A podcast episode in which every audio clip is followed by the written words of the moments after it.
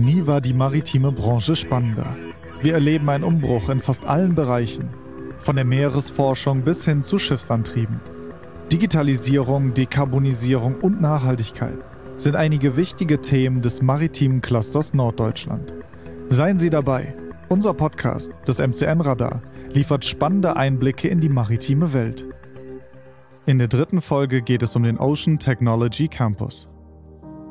Die drei größten Ozeane, der Atlantik, der Pazifik und der Indische Ozean, nehmen fast drei Viertel der Erdoberfläche ein.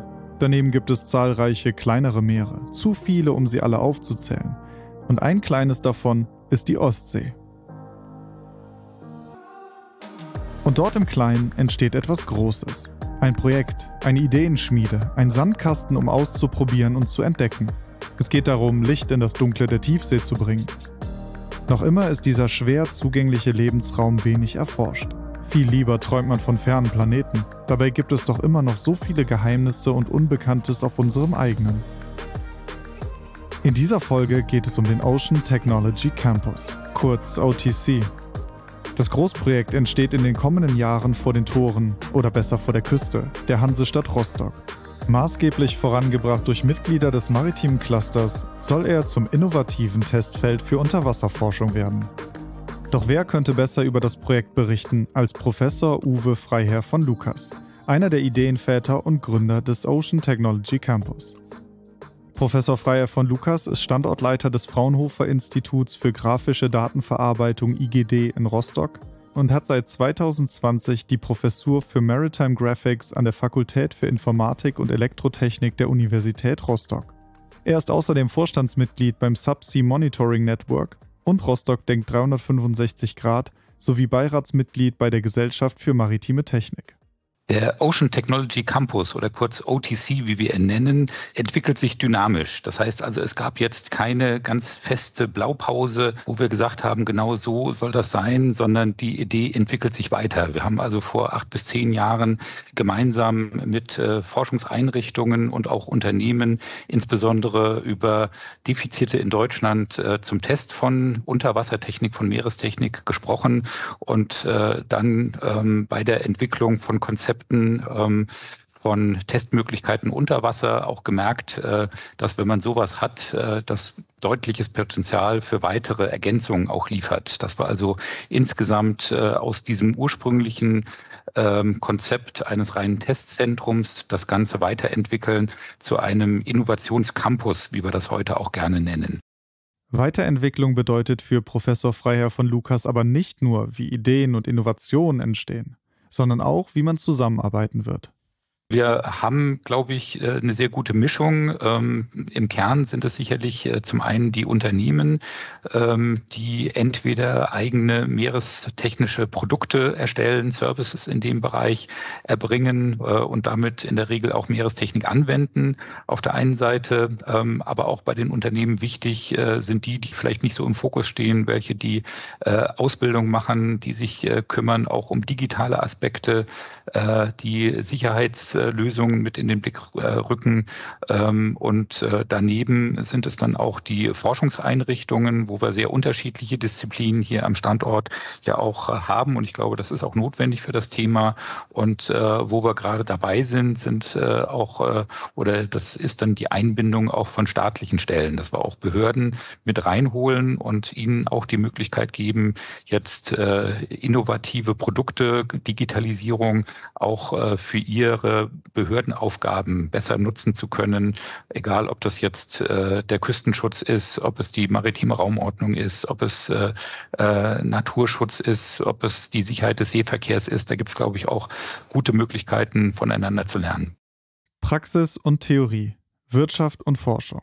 Gemeinsam an einem Strang ziehen ist auf dem Campus also nicht nur eine Floskel aus einem Marketingprospekt. Stattdessen wird man auch Produkte von der Idee bis zur Fertigung sehen.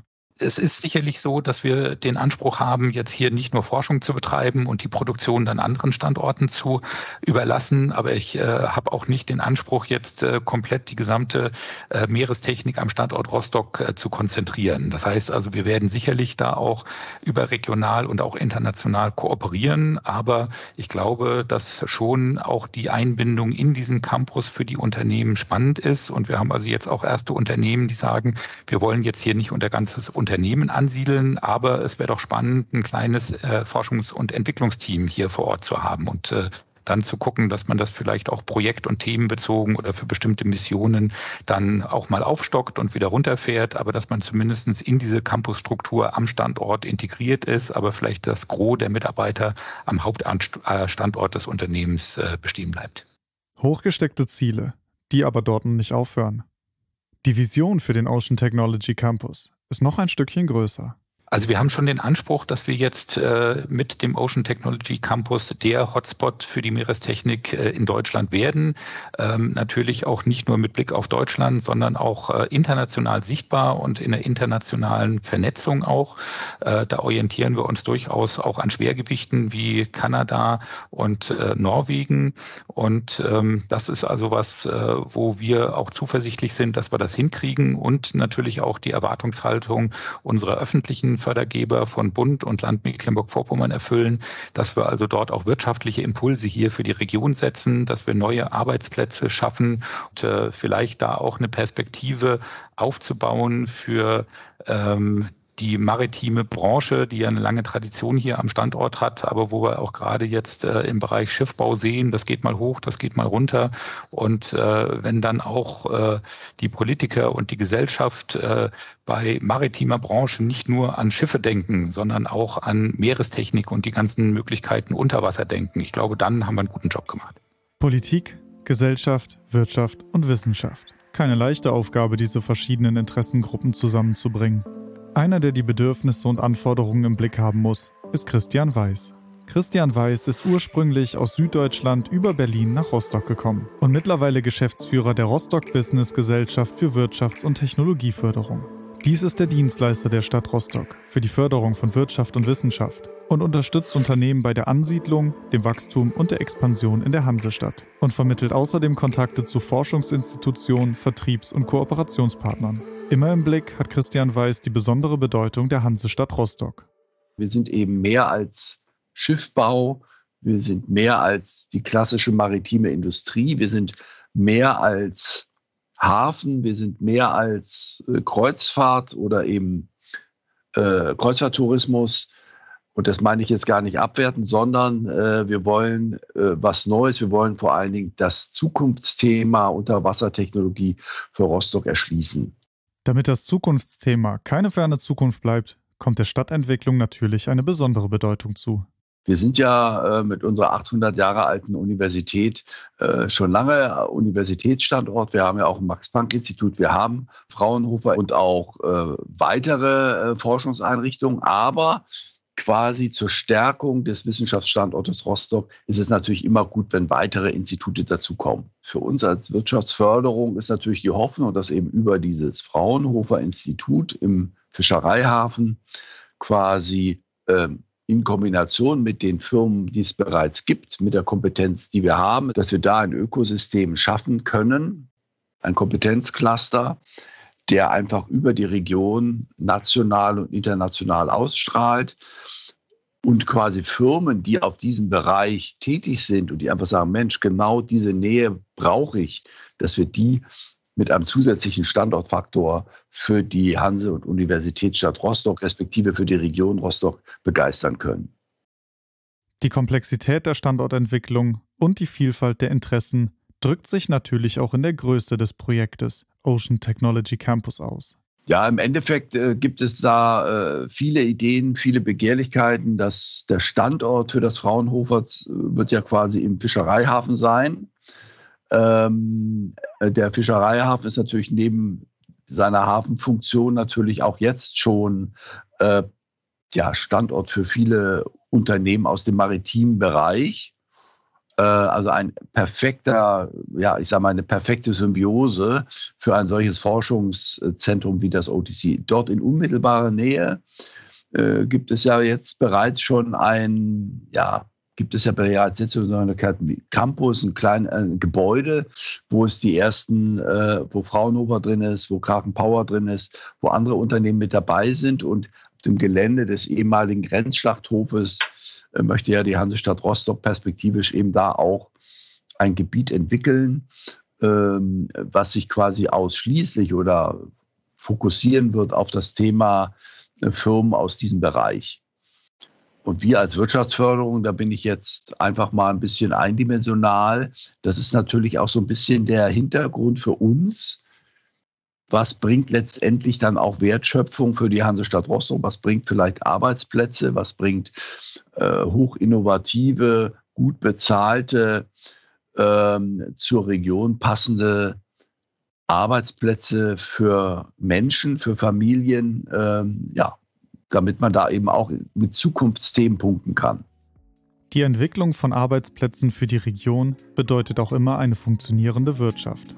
Ein Unternehmen, das von der Nähe zum OTC profitiert, ist die Baltic Taucherei und Bergungsbetrieb GmbH. Und nicht nur die Forschung an und die Erprobung von neuer Technik macht das Umfeld des OTC so interessant für das Unternehmen. Vielmehr sind die Baltic-Taucher durch ihren Geschäftsführer Eik-Uwe Paap schon lange mit dem Projekt verbunden. Eik-Uwe Paap ist Geschäftsführer der Baltic-Taucher und CTO im Digital Ocean Lab. Aufgewachsen in Rostock hat er die Sportschule besucht und eine Ausbildung zum Schiffsmaschinenschlosser mit Abitur gemacht. Seine Ausbildung zum Berufstaucher hat er in Kiel absolviert und gemeinsam mit seinem Bruder Jens 1993 das Unternehmen Baltic Taucher gegründet. Der Arbeitsschwerpunkt des Unternehmens ist die Räumung von Munition im Meer. Eik-Uwe Paap ist außerdem Initiator des OTCs und vom ersten Tag an dabei. Er ist technischer Consultant des Projekts und hält die vielfältigen Interessen von Unternehmen im Blick. Die Entwicklung des OTCs ist damit keinesfalls abgeschlossen, sondern man orientiert sich am Markt, den Interessen der Wirtschaft und Wissenschaft. Wie viele Gärten es am Ende geben wird, kann heute keiner sagen, weil wir folgen dem Markt und nicht den Wünschen einzelner Forscher. Insofern reden wir im Moment über zwei Großflächen. Das ist das DOL 1. Das ist die Seefläche, die sich um das künstliche Riff in Nienhagen um, äh, anschließt. Dort äh, gibt es diverse Projekte. Ich möchte nur nennen Aquakultur, meeresbiologische Forschung, Küstensedimenttransport und ähnliche. Und es gibt äh, die ganz große Herausforderung, jetzt eine Fläche zu finden für das DOL 2. Das DOL 2 besteht zunächst aus zwei Gärten. Das ist der sogenannte Munitionsgarten, der auch wiederum verschiedene Sektoren äh, aufweisen soll. Ich beginne mit dem wichtigsten, das ist die sogenannte Kalibrierungsstrecke. Die Kalibrierungsstrecke besteht aus etwa 50 repräsentativen Munitionskörpern oder ferromagnetischen Verdachtspunkten, die äh, im Rahmen der Räumung Munition im Meer immer wieder auftauchen und ich sag mal einen hohen Schwierigkeitsgrad darstellen. Die legen wir auf den Sandgrund minus ein Meter im Sand, minus zwei, minus drei, minus vier bis minus fünf Meter wollen wir sie sehr, sehr positionsgetreu einbauen in das Sediment, um dann später äh, Forschern oder Geräteentwicklern, Gerätetestern die Möglichkeit zu geben, einen Soll-Ist-Abgleich zu machen. Das heißt Sensorik, magnetische, aktive, passive Systeme. Wir werden auch eine Aluminiummine einbauen. Also es geht auch um äh, Testkörper, die nicht ferromagnetisch sind, um äh, schiffsgebundenen Systemen, äh, ich sag mal, eine Messstrecke zu geben, die hochgenau ist und mit den originalen magnetischen Momenten wie die Originalmunition aus dem Ersten und Zweiten Weltkrieg. Das ist die sogenannte Kalibrierungsstrecke. Die wird auch zertifiziert. Äh, in der Nachbarschaft soll der Kabelgarten entstehen. Wir wollen in diesem Kabelgarten alle repräsentativen Seekabel einbauen, um auch hier äh, digitalen ähm, Systemen, Sensorik die Möglichkeit zu geben, ein sogenanntes Cable Tracking durchzuführen oder Cable Fall Finding. Wir wollen das auch kombinieren, dass wir Kabel kreuzen, Kreuzungsbauwerke äh, aus der Wirklichkeit hierher holen, gepaart mit einzelnen Munitionskörpern, mit magnetisierten Steinen. Wir wollen also die Wirklichkeit da draußen hierher holen, um den Forschern äh, Testmöglichkeiten zu bieten. Die Möglichkeit zum Testen und zum Erproben lag auch dem Subsea Monitoring Network besonders am Herzen. Das Unternehmensnetzwerk für Unterwassertechnologie hat sich ganz zu Beginn schon in die Entwicklung des OTCs eingebracht. Vorstandsvorsitzender des Netzwerks ist Dr. Karl Tiede. Er hat in Berlin Maschinenbau studiert und auch promoviert, ist nach der Promotion dann zurück nach Rostock gekommen und über verschiedene berufliche Stationen zum Geschäftsführerposten bei Kraken Power gekommen.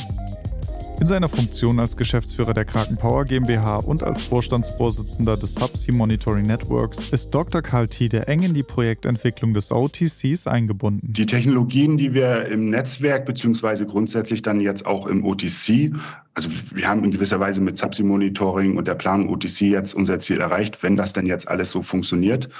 Ähm, da gibt, die sind vielfältig, weil wir vielfältige Firmen haben. Da geht es los mit äh, Subsea-Digitalisierung, äh, das ganze Robotik-Thema. Dann der nächste Punkt sind grundsätzlich Materialwissenschaften. Also was kann man für neue Materialien benutzen? 3D-Druck unter Wasser. Und weiter geht's alles Elektronik, Elektro, also die Elektrifizierung unter Wasser genauso. Ist ja nicht wie an Land einfach einen Stecker reinstecken, so einfach ist es halt leider nicht. So einfach ist es tatsächlich nicht. Denn die Erforschung und Erschließung der Tiefsee bringt ganz eigene Herausforderungen mit sich. Herausforderungen, die in Zukunft aber bestimmt gemeistert werden können, auch durch die Forschung und Erprobung am OTC. Unser Planet heißt ja blauer Planet und das heißt ja, weil eigentlich die meiste Fläche tatsächlich Wasser ist. Und wenn man sich mal diese riesigen Flächen überlegt und man möchte dort was erforschen oder man muss dort arbeiten, weiß ich, Öl, Gasbereich, Windkraftanlagen, alles, was man sich so vorstellen kann. Allein die Schifffahrt schon. Ähm, ein Punkt, den man sich mal überlegen muss, um überhaupt an einen Punkt zu kommen, muss man ja an der Oberfläche, also an der Wasseroberfläche erstmal hinfahren. Wir fahren da irgendwie mit 30 Stundenkilometer, tuckert man da tausende Meilen irgendwo hin, wo man dann irgendwie wieder nach unten muss. Erster Punkt. Äh, weiter geht's natürlich die Kommunikation, das fängt auch über Wasser an, ist nicht mehr, wie wir das hier an Land kennen, Mobilfunk, äh, Netzwerke, alles ist da. Auf dem Schiff hat man nachher nur noch eine Satellitenverbindung, mehr oder weniger. Und da sind selbst auch nicht alle äh, Wasserregionen auf der Welt tatsächlich abgedeckt mit so einer Satellitenkommunikation. Also Kommunikation ist ein Riesenpunkt. Und wir sind jetzt immer noch an der Wasseroberfläche. Tauchen wir jetzt ab, da ist mit Kommunikation dann ganz schlecht, weil die Kommunikation, wie wir sie kennen, mit elektromagnetischen Wellen funktioniert unter Wasser auch nicht. Ähm, wir haben dann nur noch akustische Kommunikation, da ist die Bandbreite beschränkt. Also die Kommunikation ist viel, viel langsamer. Ähm, dann geht es weiter, äh, tatsächlich die, woran jeder letztendlich denkt, wenn er, wenn er Tiefsee hört. Ähm, ab 500 Meter ist es stockdunkel. Ne? Also man braucht grundsätzlich Licht, wenn man optisch was machen will, also mit, mit Kameras oder sowas in der Art, ähm, braucht man immer externes Licht.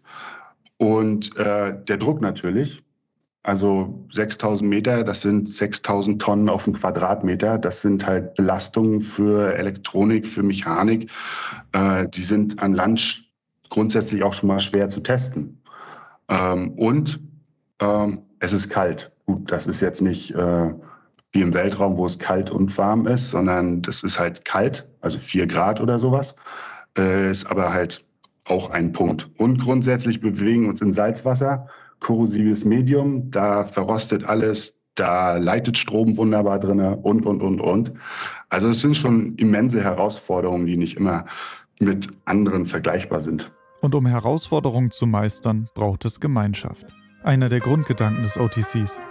Gerade diese Gemeinschaft, die Nähe zur Forschung, aber auch zur Anwenderseite macht den Campus des OTCs so attraktiv für Unternehmen. Einer, für den die Gemeinschaft und der Netzwerkgedanke besonders wichtig waren, ist Volker Heinrich Seibert.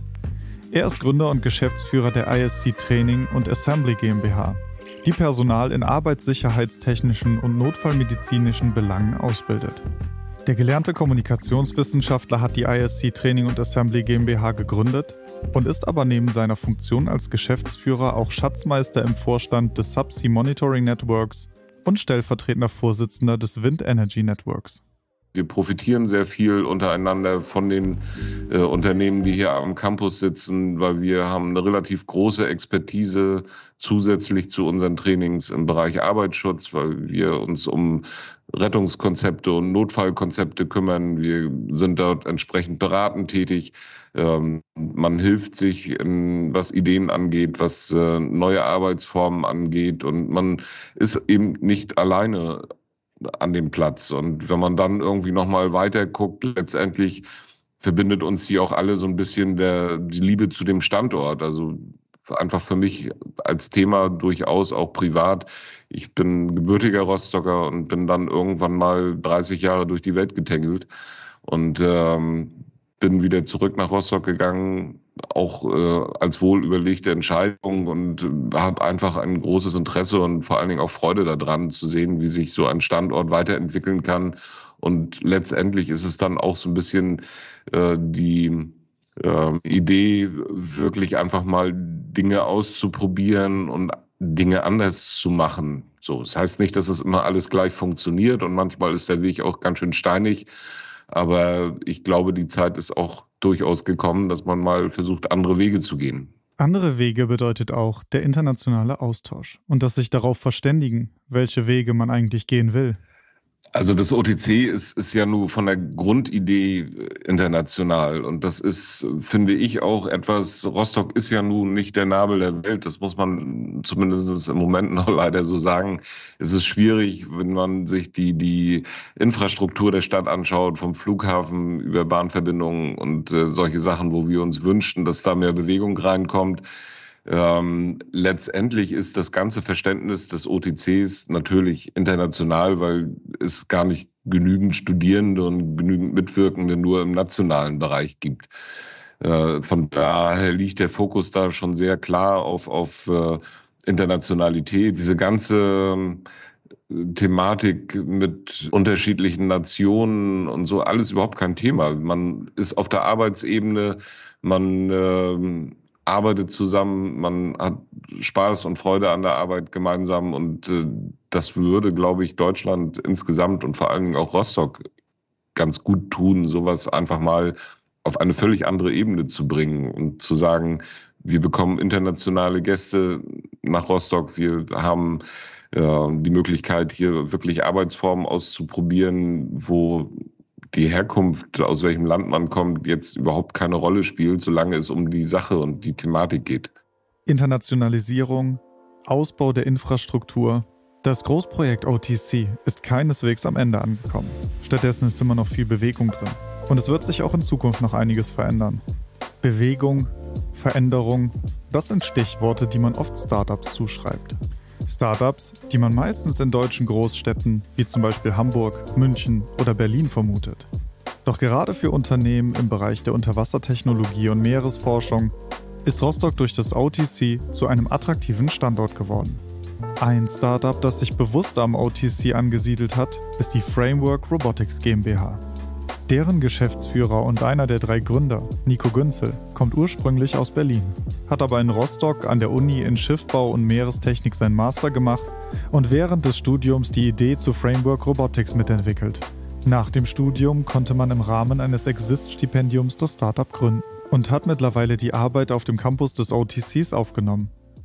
Also die Region an sich einfach, ähm, weil wir hier ein gutes Netzwerk haben. Ähm, auch schon während Exist wurden wir durch das Leibniz-Institut für Ostseeforschung äh, unterstützt, das ja hier in Warnemünde sitzt. Und auch das Thün-Institut hier für Fischereitechnik ähm, hat uns da unterstützt und Fraunhofer, Universität Rostock. Also das sind alles ähm, wissenschaftliche Institutionen, die uns äh, schon sehr lange begleiten ja auch das mit dem OTC im Hintergrund. Also das war halt auch ein Thema. Letztendlich wussten wir schon, dass sich das entwickelt. Wir waren auch mit daran beteiligt, als es darum ging, welche Themen sind für uns wichtig in Zukunft, wo soll sich das OTC ausrichten, wohin, in welche Richtung. Und auch da konnten wir uns schon mit einbringen. Und ähm, ja, das war letztendlich auch dann ausschlaggebend für uns, dass wir hier direkt vor Ort sein wollen, wenn das losgeht. Startups und Jungunternehmen profitieren dabei aber nicht nur vom Austausch und vom Netzwerk, sondern auch von der Nutzung der vorhandenen Infrastruktur. Also wir können dadurch, dass wir Teil des OTC sind, die äh, Drucktanks an der Universität mitnutzen. Wir können die Forschungsschiffe nutzen. Wir konnten auch schon während Exist einmal mit der Elisabeth Manborghese von, vom IOW äh, eine Seefahrt mitnehmen, sodass wir unseren Prototypen in der Ostsee testen konnten, was für uns super wichtig war und äh, sehr wertvoll. Also die Informationen oder die, die Erkenntnisse, die wir daraus gewonnen haben aus diesem Feldtest, sind halt natürlich auch in die Entwicklung der Produkte eingeflossen. Und das war super wichtig für uns. Also das, äh, ja, das ist eben der große Nutzen aus diesem Netzwerk hier. Der Grundstein dafür ist gelegt. Rostock hat in den kommenden Jahren die Chance, ein Leuchtturm der internationalen Unterwasserforschung zu werden. Wenn die hochgesteckten Ziele erreicht werden, dann hat Deutschland und die Stadt Rostock einen echten Meilenstein geschafft. Im Hinblick auf die Probleme dieses Planeten, sei es Plastikmüll, Umweltverschmutzung oder der Klimawandel, sind Zusammenarbeit, Austausch und Internationalisierung unerlässlich. Und vielleicht findet der Ozean dabei auch seine begeisternden Abenteuer wieder. Die Geschichten von tollkühnen Entdeckern, die sich auf die hohe See wagen. Denn es gibt sie noch, die großen Unbekannten, die vielleicht im Verborgenen wartenden Sensationsfunde. Es gibt noch so viel zu entdecken, so viel zu verstehen, dass man gar nicht ferne Planeten besuchen muss, um unerforschtes Leben zu finden. Und während die Romanautoren des 19. Jahrhunderts die Tiefsee noch fiktiv in ihrer Fantasie erkunden mussten, könnte es der Menschheit im 21. Jahrhundert auch in Wirklichkeit gelingen, der tiefen Dunkelheit unter der Wasseroberfläche ihre letzten Geheimnisse zu entlocken. Weitere Informationen zum Thema finden Sie in unseren Shownotes. Außerdem auf unserer Webseite unter www.maritimes-cluster.de. Alle Informationen und Termine zur Veranstaltung finden Sie im maritimen Kalender. Der Link dazu ist ebenfalls in den Show Notes oder auf unserer Webseite verfügbar. Wir bedanken uns bei Ihnen fürs Zuhören und freuen uns darauf, wenn Sie in der nächsten Folge wieder einschalten.